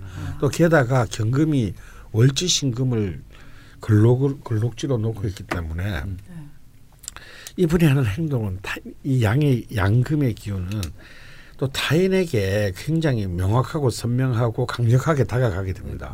인상이 그렇죠. 그냥 나는 그냥 뭐 큰 의도 없이 한마디 혹은 무슨 일을 했는데 타인들은 굉장히 강력한 영향으로 들어다니는 거죠. 냈을 때도 어릴 때 그냥 뭐 조금씩 했는데 갑자기 어디 여행 가가지고 쟤 누구 흉내 달래 뭐 이래가지고 무대 올라가고 막. 그 학생들이 전교생이 그렇게 깔깔거리고 그 뒤에 친구들과의 사이가 친구들이 먼저 이렇게 말을 붙이고 인기맨이 되셨다는 그런 게 뭐냐면 이제 월지 이제 이 신작한 가운데도 경금은 일간은 굉장히 뿌리를 내는 또 그런 경우거든요. 참 복잡합니다. 그러니까 뭐냐면 이런 거죠. 티콘데 차는 티콘데 사실 알고 보면 방탄철이 되어 있고 방탄이야 이 새끼야. 방탄이고 유사시에 기관총만 올리면 그냥 장갑차가 되는. 그리고 왜 옛날에 그런 짤이 있지 않았나? 티코 안에서 사람이 계속 내리는 거예요. 밖에서 보니까 티콘데 막 20명 내려 계속. 그래서 참. 힘들고 강하다라고 저는 임명식에서 그런 기운을 보고 싶습니다. 마치 고래를 이기는 새우 느낌이네요. 이래서 사연이 66장에 나올 수밖에 없었나. 그러니까 그 모든 걸 설명하기 위해서 어찌 보면 이 약간의 정체성 같은 어떤 의미에서 보면 저게 이제 임수가 사실은 저 자수 상관들의 그 기반을 하고 있거든요. 그러니까 원래 고전에도 원래 식상이 많으면 그거 거의 상관하고 거의 동급으로 이제 취급을 해서 원래 상관이라는 기운이 뭐 재능, 기재 뭐 어떤 그 재주꾼 같은 것들을 얘기를 하거든요. 저것과 시에 있는 오화는 정관이잖아요. 그러니까 정관이라는 거하고 상관이라는 식신 상관이라는 게 좀 약간 매칭이 좀 안 되잖아요. 좀 보면. 그래서 아무래도 이분 같은 경우가 저런 것들이 이제 좀 양극단을 좀 이렇게 왔다 갔다 하는 거를 본질적으로 좀 갖추고 계신 것 같아요. 거기다 둘이 춤을 하고 있고. 예. 이렇게 첫 번째, 두 번째 질문에 대해서 말씀을 나눠봤습니다. 근데 어쨌건 메인 걱정은, 고민은 소설입니다. 네. 소설을 계속 써야 할지 말아야 할지에 대해서 보기를 4개를 주셨고 3개가 계속 쓴다고 네 번째가 이제 접는다는데 고민이 굉장히 많으신 것 같아요. 제가 먼저 제 의견을 말씀드리면 이분은 소설을 계속 쓰셔야 될 것 같습니다. 네. 그러니까 이제 이거는 이제 신강신약의 문제를 따라가지고 십신상의 차원을 보자면 이분의 명식을 지배하는 건 식상이거든요. 네. 그래서 이제 뭐 상간도 있고 식신도 있고 하지만 결국은 이제 이 천간에 떠 있는 것은 임수이고 지지에도 강력하게 힘을 월지일지 다 행사하고 있으므로 식신의 힘을 쓰셔야 되는데 식신은 이제 어떤 의미에서 보면 소설이에요. 그런데 아까도 말씀드렸지만 이것이 활성화되게 만드는 가장 중요한 키는 이제 이 정인인데 네. 이 정인이 이렇게 썩 탐탁지 못하다라는 겁니다. 그래서 이제 오히려 이 사람에게 용신이 편인이 된다라고 보면 네. 소설은 소설인데. 좀 엔터테인먼트적인 거. 그러니까 예를 들어서 정색을 한 이른바 뭐죠? 뭐 문학적 소설에 보다는 순문학보다는 대중문학. 대중문학. 예. 이제 혹은 이제 그런 거 있잖아요. 뭐 스릴러 소설이라든가 추리 소설. 뭐 이런 소설들 있잖아요. 판타지. 네. 예. 라든가 아니면은 똑같은 서사적 소설의 형태는 띄지 않더라도 네. 소설과 똑같은 서사성을 가진 긴 글, 그래서 TV 드라마라든가 영화 시나리오 네. 이런 것이 저는 좀 더 맞다고 봅니다. 이분의 명식에서는. 그래서 약간 틀어서.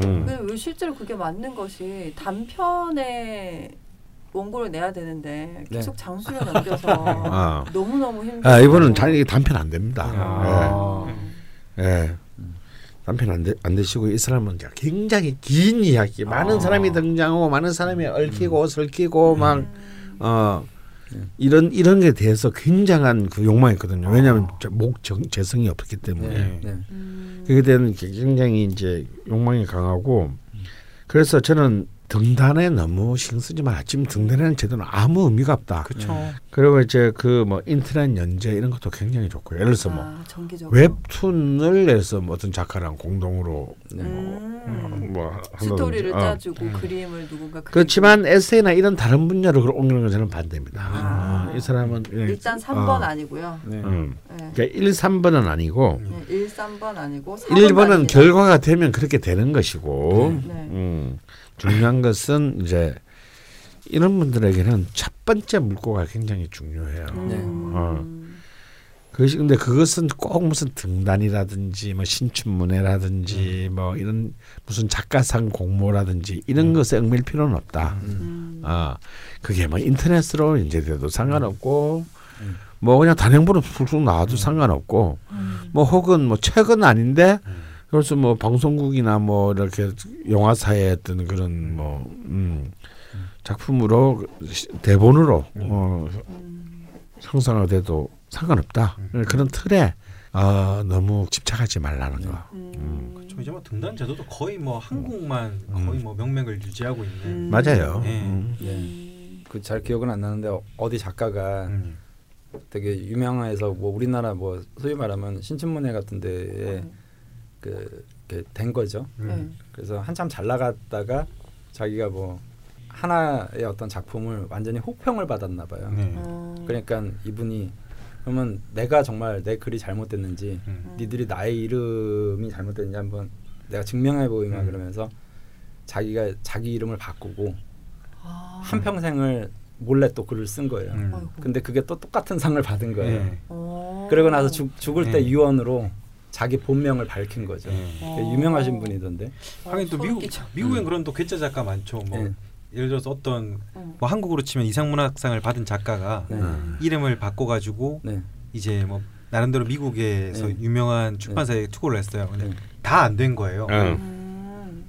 그래서 그 든 생각이 아 이렇게 사람들이 이렇게 이름에 집착하고 자기 이름을 냈을 때는 그 다음 작품은 아 대작가가 썼으니까 다 받아줬는데 이렇게 되기도 어렵고 막 그 일반적인 투고자나 그 이 물꼬를 트려는 사람들이 얼마나 이게 힘든가라는 걸 그 작가가 뭐 증명을 했죠. 네.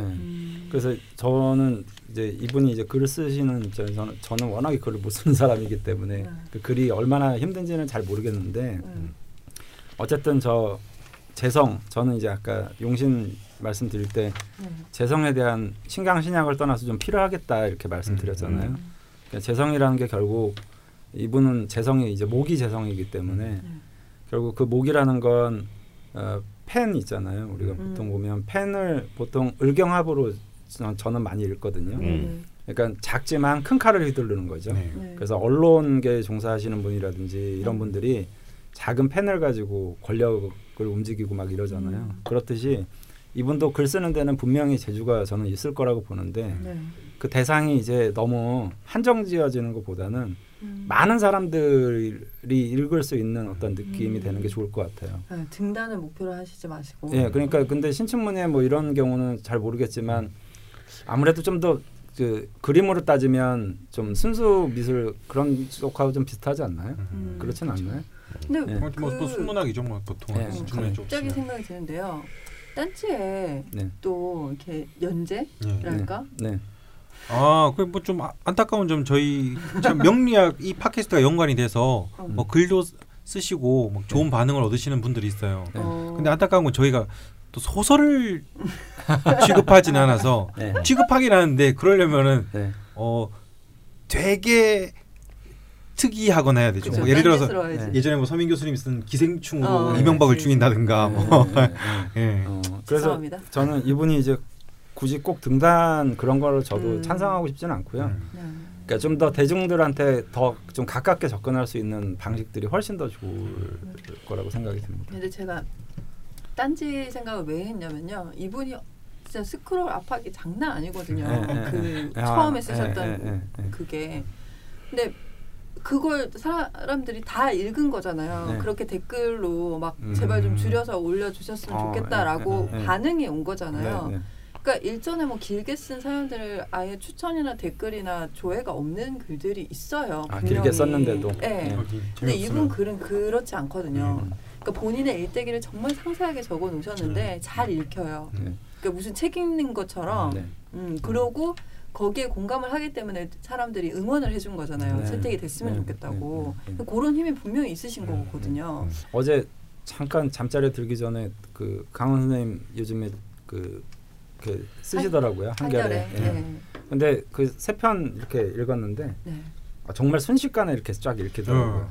너무 짧으니까. 아니 짧아도 이렇게 한두 절 저는 워낙에 책 읽는 걸 안 좋아하는 사람이라 이게 이제 탁 이런 게 있거든요. 이분도 어찌 보면 좀 더 그 자기만의 세계보다는 사람들이 약간 더 좋아할 만하고 접근하기 쉬운 방식을 좀 선택하시면 뭐 글은 되게 잘 쓰실 것 같아요 정말. 스토리에 힘이 있는 사람들은 아까 지선 선생님 말씀하셨듯이 저도 뭐 신문 같은데 이제 가끔 막 그런 거 있잖아요. 항상 대선이나 선거철 되면은 그 유명인들 명식 분석에서 막 있잖아요. 재미 하나도 없죠. 재미 하나도 없는데 강원 선생님이 한겨레에 쓴 글들은 확실히 스토리가 있더라고요. 역대 대통령들 이렇게 해서 이렇게 해서 뭐 전문적인 내용은 모르겠으나 이분 이 스토리성을 가진 66장을 써내는 힘을 가지고 아, 몇 글자인지 한번 세볼 걸. 근데 전부 장편 쓰기가 정말 힘든데. 그러니까요. 그래서 결국 등단은 안 하시는 걸로. 1번, 3번, 4번 나가리 됐었고요. 근데 이제 그 뒤에 이제 뭐 이렇게 그 뭐 팟캐스트나 유튜브 혹은 뭐 민담 전설 야사 뭐 정리는 이런 것들이 이제 물론 본인은 기획하고 구상만 하고 끝나는 경우가 많다고 했는데 계속 그런 걸 구상하셔야 돼요. 아 이거는 이제 글을 적게 된다면 본인이 이런 쪽으로 하면 그러니까 글을 쓰는 건 상관없이 끊임없이 자꾸 구상을 하고 그 구상의 메모를 계속 남겨놓으셔야 돼요. 나중에 그게 다 결국은 쓰이게 됩니다. 이런 명식의 사람들은 이렇게 임수는 저수지거든요. 네. 그렇기 때문에 저수지가 사실은 물이 없으면 저수지가 아무런 의미가 없잖아요. 그렇죠. 그냥 구멍 파진 땅이잖아요. 네. 저수지는 물이 늘 차 있어야 돼요. 이물은 언제 쓰여질지 몰라요. 어쩌면 썩을 수도 있습니다. 안 써서. 평생에서 안 써서. 하지만 물이 차 있어야 저수지예요. 그러니까 임수를 이걸 자꾸 활성화하고 쓰려면은 계속 끊임없는 그런 식신으로서의 구상, 구상이나 이런 것들은 다 식신이거든요. 이렇게 창의적으로 뭔가 이런 거 해보면 어떨까? 이렇게 해보면 뭐가 나올까? 물론 도상으로만 하는 거죠. 하지만 그런 것들을 전부 다 메모를 해놔서 다 폴더로 만들어 놓아 주시면 언젠가는 그것이 전혀 다른 포맷에서 쓰일 수 있다. 본래는 이제 식수나 농경용으로 쓰려고 저수지를 만들어 놨는데 그것이 전혀 공업용수로도 쓸 수도 있는 거고 그건 모르는 거예요. 네, 지금 저희가 사연 읽을 때는 소개를 안 드린 부분이라서 잠깐 언급을 해드리면 이제 만약에 글쓰기를 안 한다면 본인이 구상하는 두 가지 정도로 남겨주셨었고 이게 평소에 불면증 때문에 수면에 관한 팟캐스트나 유튜브 같은 걸 운영해 볼까라고 생각을 하셨고 두 번째는 조선시대 민담이나 야사처럼 지금 현대의 일들 중에 민담 야사를 느낌의 이야기를 수집해서 체계적으로 정리를 해가지고 뭐 예를 들면 추풍낙엽 차복전파 이런 이야기 예, 저는 강원 선생님도 막 말씀해 주셨는데 이런 것도 생각을 하지만 구상에만 그친다고 말씀을 해주셨는데 이런 아이템들이 나중에 크게 쓰일 수 있으니 잘 모아두라는 말씀을 해주셨네요. 네. 만약에 그런 연재가 있으면 한번 재밌을 것 같아요. 네. 네. 저희 역사를 가지고 장난쳐서 딴지에서 막 딴지는 또 워낙 특이한 분들이 많이 오시니까 인생이 거의 끝장난 분들이 이제 글로서 자신을 취하면서 썼는데 네. 최근에는 또 그런 분 중에 한 분이 회사에서 아주 승승장구하시다가 자기 부하를 더 승진을 빨리 시켜주고 자기를 그 밑에 내려놓는 이런 게 벌어서 엄청 마음에 상처가 있는 분이 있었거든요. 근데 그분이 이제 그걸 글로 취하려고 역사를 가지고 글을 쓰시다가 요번에 출판을 하셨는데 책도 잘 나오고 너무 간만에 오셔서 너무 순수하게 좋아하셔서 너무 기분이 좋더라고요. 글로 치유가 됐다고 생각하니까 방법은 진짜 여러 가지가 있겠네요. 네. 만약에 그런 글을 쓰시면 한번 읽어보고 싶네요. 네, 이 사연을 쓰실 때만 해도 막막하다고 적어주셨는데 그 두 분 선생님 말씀 좀 들으시면서 좀 어느 정도는 구상이 또 방향이 정해지지 않았을까 하는 생각을. 이게 옆에 아무리 수나 금의 균이 강하더라도 경자일주는 경자일주거든요. 그러니까 경자일주의 핵심은 뭐냐면 분류와 정리입니다. 그러니까 막 몸부림은 치되 질서 있게 쳐야 돼요. 질서 있게. 그걸 잘 분류하고 정리해놓고 자신의 몸부림들을 그럼 그것은 언젠가는 자기 자살이 되는 거죠. 잘 생각을 해보셨습니다. 그래서 이제 짧은 글이라든지 이런 건 안 되는 겁니다. 이분한테는 시라든지 안 되는 거예요. 그런 거는 이제 순간적인 엄청 긴 서사시 이런 거 어떠세요? 지금 그런 긴 서사시 시대는 호머나 그 시대 다 끝났어요. 그 어른들이 다 하신 거야 이제. 너무 새롭지 않나요? 우리나라는 이제 김지아로 끝났어요. 죄송합니다. 아무도 안 돼요. 요건 지어주십시오. 네. 그리고 뭐 나머지 두 개의 질문을 또 해주셨는데 일단 여자친구의 문제를 남겨주셨어요. 근데 이건 이제 충에 대해서 질문하셨는데 여기는 자세히 나와 있지 않았지만 그 길게 쓰신데 여자친구와 이제 인연이 돼서. 잘 사귀셨고 잘 서로 힘이 되고 했는데 굉장히 힘든 시기가 있었고 그때 뭐 여자친구한테 좀 소원하고 해서 헤어지셨대요. 그런데 그때 진짜 뭐 좀 다 잃은 것 같은 기분이셨는지 막 이 안 좋은 일들이 겹겹이 겹치면서 그 유서를 쓰고 있으셨다고 도서관이었나 뭐 어디서 쓰시고 있었는데 여자친구분이 헤어진 상태에서 연락이 온 거예요. 연락이 와서 괜찮냐고. 그래서 약간 그 생명의 은인이라는 생각을 하고 계신데요. 그러고 다시 만나서 지금 잘 만나고 계시고. 다시 잘 만나서. 네네네. 근데 이제 그런 사연도 남겨주시긴 했는데 여자친구분 명식을 주시면서 이 사원지충에 대해서 질문을 또 남겨주셨거든요. 여자분이 병자년, 일단 병화가 있습니다. 그리고 신축 월 계유일 네. 을묘 시입니다. 네. 네. 근데 뭐 좌우증, 묘유증이 나란히 네. 있다고 네. 너무 제가 의미를 부여할 필요가 네, 없는 뭐, 부분은 의미를 부여할 필요 없습니다. 아, 네. 그게 정답인가요? 네, 뭐 그건 사실 사왕지충이라고 했지만 그거는 이제 한 명식 안에 있을 경우나 네. 그렇고 네. 좌우묘가 이제 다 있어야죠 명식 안에. 그 여자친구분 사주가 전 너무 아름다워 보이는 거예요. 축월 개수가 이제 병화가 있고 그다음에 모든 오행이 잘 갖춰져 있고 네. 굉장히 정말 균형 잡힌 어떻게 이분이 이런 여성분을 만났을까. 아, 네. 고백을 받았다고 하는 것 같은데요. 아, 제 기억에. 네. 대학교 때 정말 네. 뭐 본인이 관심 있었던 어떤 여자분한테 네. 저기 고백을 했다가 네. 대차게 차이고 네. 막 좀 그러셨는데 네. 나중에 복학하고 난 뒤에 네. 나이 차 많이 나는 네. 신입생 분이셨던 네. 것 같아요. 네. 고백을 해서 네. 막 너무 좋게 이렇게 네. 만나시고 있다고. 네. 아, 정말 좀 잘 이렇게 아름답게 만나셨으면 좋겠다라는 생각이 듭니다. 잘 생기셨나 봐. 네. 원래 그 경자일주가 좀 잘생긴 남녀분들이 좀 많으신 것 같아요. 그렇군요. 예. 걱정 안 하셔도 된다고 합니다. 무목지화님. 네. 예.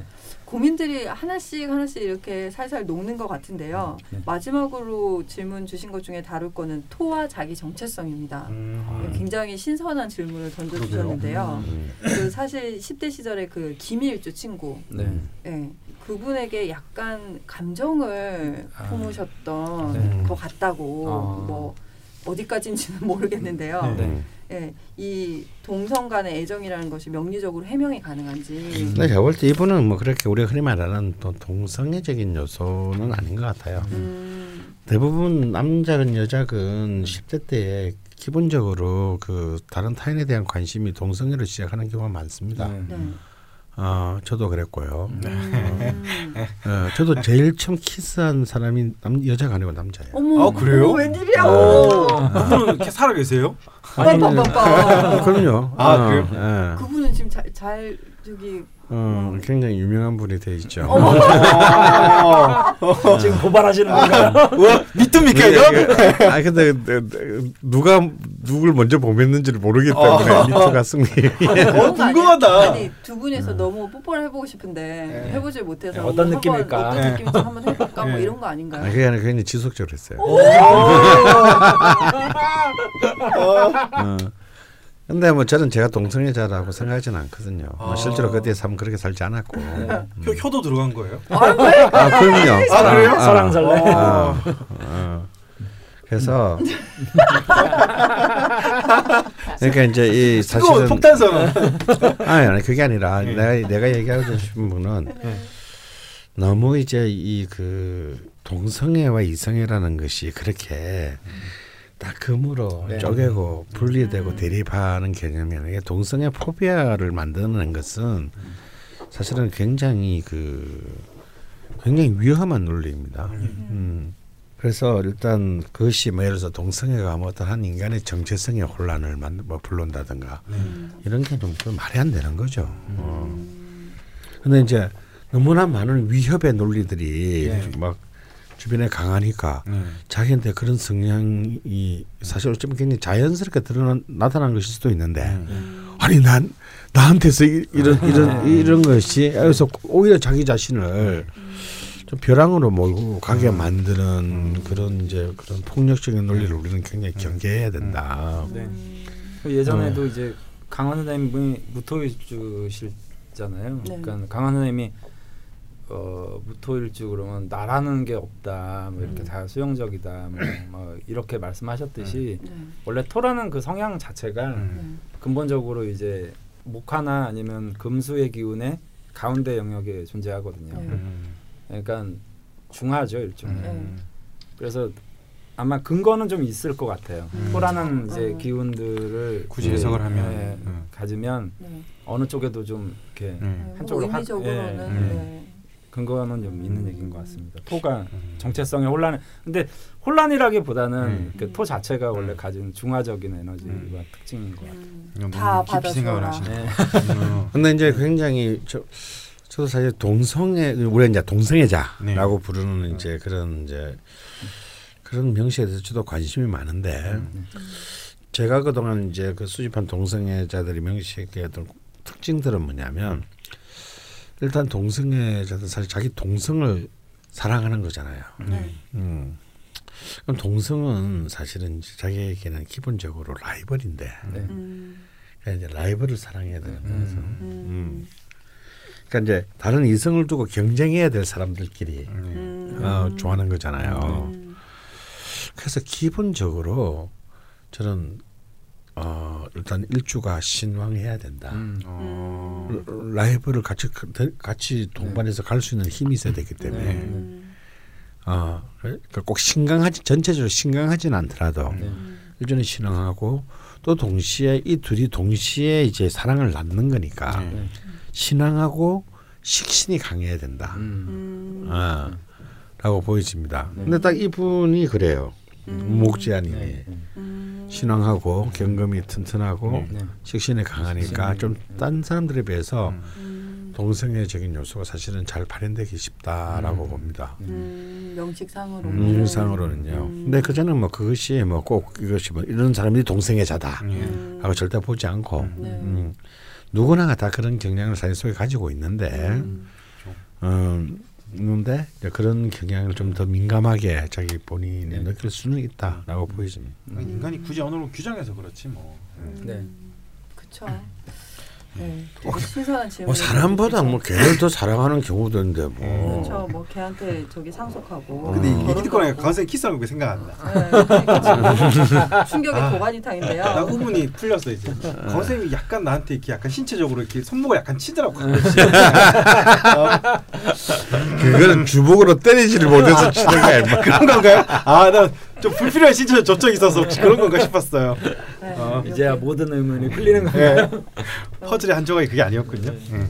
무목지화님의 질문 5가지를 저희가 풀이를 해봤는데요. 사실 이거 말고도 질문들을 꽤 더 남겨주셨어요. 근데 질문만 몇 장이 돼서 중요한 것들만 추려왔는데 지금 요 사연 풀이를 하면서 대운의 흐름이나 약간 이후의 이야기들을 조금 미흡하게 나눈 것 같아서 질문 중에 하나를 땡겨와서 요거까지 하고 마무리를 하려고 합니다.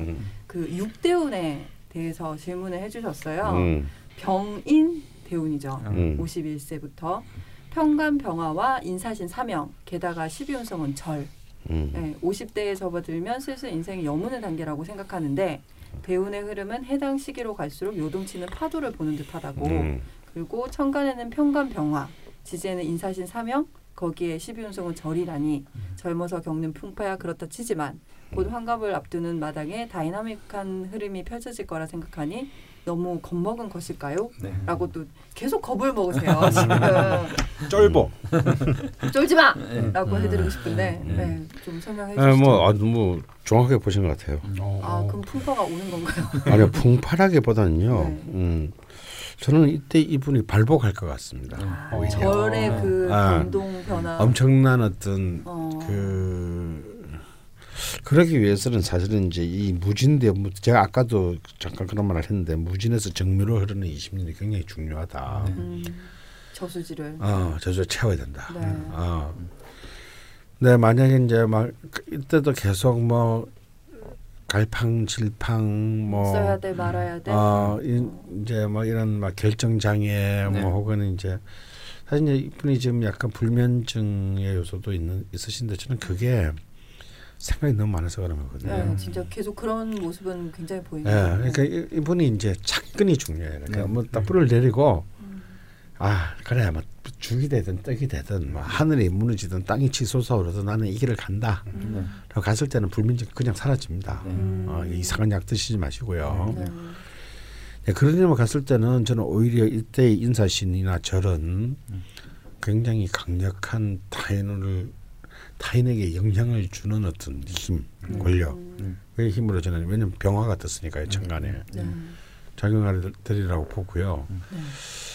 만약에 그 무진에서 정묘까지를 만약에 막 계속 자기를 괴롭히면서 선택 장애를 계속 가게 된다면 굉장히 오히려 그 더 극단적인 좀 고통.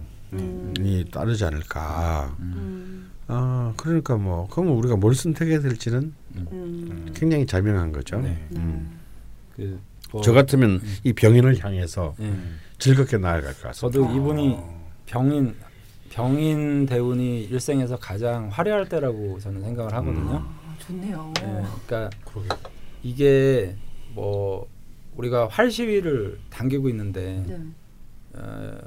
무목지화님 사주를 보면 관역이 없는 데다가 지금 당기고 있는 듯한 느낌이 있거든요. 네. 그러니까 우리가 꼭 상관경관이라는 어떤 식상이 이제 관성을 파악한다라는 어떤 네. 이런 고정된 관념보다는요. 네. 저 때가 되면 구체적인 목표가 딱 드러나니까 이제 그때서야 내가 활시위를 확 당길 수 있는, 놀 수 있는 거죠. 그러니까 지금은 힘만 주고 있는 거고 이제 정확한 자기가 어디에다 써야 될지를 잘 모르니까 자꾸만 이제 우물쭈물 하시는 모습이 이분 사주의 또 느낌이기도 하거든요. 근데 이제 병인이 되면 뭐 저는 인호술로 저는 합이 될 거라고 봐요.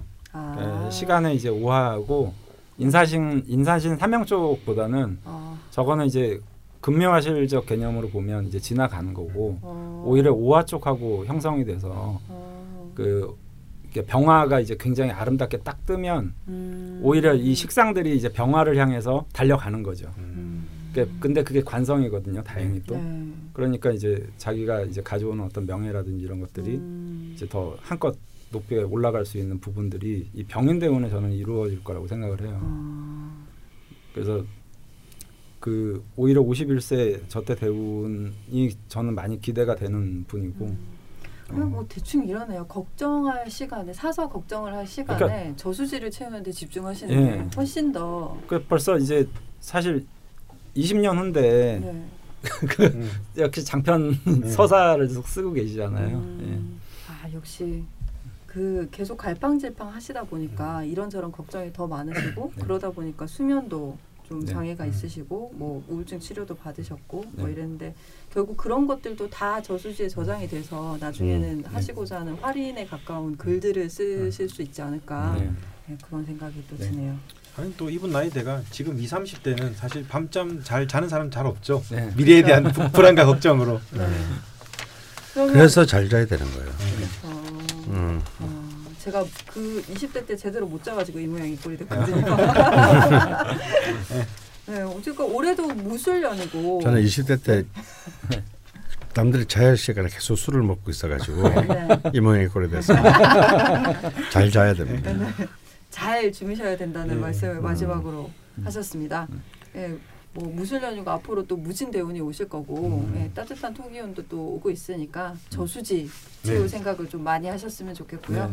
예, 병인 대운으로 공사하나? 예, 말미에 공사 소리가 나고 있는데 얼른 맞춰야겠습니다. 병인 대운으로 열심히 달려가 주셨으면 좋겠습니다. 연애도 행복하게 잘 하셨으면 좋겠고요. 그거 하나 너무 부럽네요. 아, 요 아름다운 이야기 말씀이십니까? 반생도 뭐 좋은 소식이 있겠죠. 뭐. 여덟 살. 복학 이후에 이렇게 그새 나이를 보셨다. 그런 경우 없거든. 요즘은 완전 그러게요. 삼촌 뭐. 아저씨 왜 이러세요 저한테? 이런 나이인데. 저한테 도대체 왜 그러시는 거예요? 그러게요. 그래서 경험이 없으셔서 더. 최근에 그런 소리 안 들었는데 나도. 뭐요? 왜 그러세요? 어떡해. 그래서 부러우시구나. 아이씨. 네, 전국에 계신, 전국이 아니고 세계에 계신. 네, 근데 뭐 어쨌건 여기까지 달려왔는데요. 또 이 시간이 오고야 말았네요. 네. 메모를 좀 하시는 것 같더라고요. 아, 근데 사실 오늘은 요번에는 그냥 뭐 숙제를 하던 때부터 그냥 느낌이 왔어요. 아, 준비를 하고 계셨습니까? 저도 명리학 공부를 꾸준히 하다 보니까 명시의 경자만 봐도 딱 느낌이 오더라고요. 아, 느낌이 오십니까? 네. 제법 몰라야겠다. 이제 아까지 놓고 앞에서 그런 소리 하지 마라. 근데 여기 백지인데요, 지금. 아, 이 머릿속에 들어있어서 느낌은 샘이 깊은 물입니다. 네, 뭐 설명 아닌데 뭐 그럴듯하지. 아 그렇던데. 그렇다. 많은 생각을 하게 되네요. 이런 말 안 해야지. 그러면 된 거죠. 뭐. 그냥 대충 뭐 하면은 그냥 전 이걸 볼 때 뭐 명시 공부 볼 줄 모르겠지만 네. 경금이 막 엄청 큰 드릴로 막 깊은 물을 파는 느낌이었어요. 그리고 경자일주 자체가 되게 보니까 네. 두 분 선생님께서 말씀하셨지만 외골수 느낌이더라고요. 네. 그런데 또 되게 이 사람의 순도가 되게 청정해서 일급수 같은 거예요. 그래서 네. 이 세미 깊은 물로 네. 뭘 할지는 모르겠으나 뭐 용비어천가처럼 네. 세미 깊은 물은 가뭄에 끊이지 아니하고 내를 이루어 바다로 갈지 어떨지는 뭐 본인이 결정하시고 어쨌든 세미 깊은 물이라는 인상을 받았습니다. 네. 제목을 발표하고 있는데 강프라님 주무시네요. 네. 아 근데 실제로 자수가 임수랑 개수랑 진짜 네. 깨끗한 그 물이니까 네. 네. 아 그렇게 깨끗한 물이에요? 네. 다른 게 없거든요. 네. 뭐 제목 아주 좋은데. 네. 네. 네. 그렇습니다. 네. 전학기 3년이면 풍을 읊습니다. 네. 이제 횟수로 3년째시니까요. 예. 풍어를 좀 계속 읊어주셨으면 좋겠고요. 이제 저도 슬슬 손님을 받으려고. 아 근데 오랜만에 또 이렇게 그 저희가 다시 상의해야 되지 않는 제목이 예. 나온 것 같아서 네. 예, 2부도 기대가 되는데요. 예, 경자일주 첫 번째 시간 이야기 나눠봤습니다. 다음 시간에 경자일주 추가 사연과 남심 여심 공략도 진행이 돼야 되는데요. 네. 요쯤에서 그 다음 다룰 일주에 대해서 공지를 또 드려야 될 것 같습니다. 이제 60갑자 중에 17번째. 오, 네. 좀 있으면 3분의 1이다. 네, 그러니까요. 힘내주시고요. 일주가 되더라고요. 17번째 일주인데요. 을묘일주입니다. 아, 네. 60갑자 중에 가장 좋다는 을묘일주. 을묘. 조용히 하고. 대통령의 일주. 아니, 천간 10글자 중에서 가장 좋은 을목이라고 해야 맞는 거예요. 아 그래요? 목에 네 잘 말해줬는데. 정말 힘드네요. 정말. 대충 을목이면 다 좋은 거 아니야? 네. 대표 사연은 밑둥의 도끼. 라는 닉네임을 가지신 분이 남겨주신 사연이고요. 예, 라자명 게시판에 을묘일주 추가 사연을 모집하는 공지가 작성되어 있을 테니까요. 많은 관심을 부탁드립니다. 예, 여러분 사연은 1,500자 내외이고요. 벙커원 멤버십을 가입하실 때는 가입 경로에 라자명을 듣고 라고 적는 것 잊지 않으셨으면 좋겠습니다. 가오용. 예. 경자일주 첫 번째 시간 이것으로 마치겠습니다. 수고하셨습니다. 감사합니다. 감사합니다. 식사하실래요? 지금 밥 먹어야지. 네, 선생님. 밑둥의 도끼. 깐풍기 어떠세요? 깐풍기? 탕수육 짜장면 깐풍기.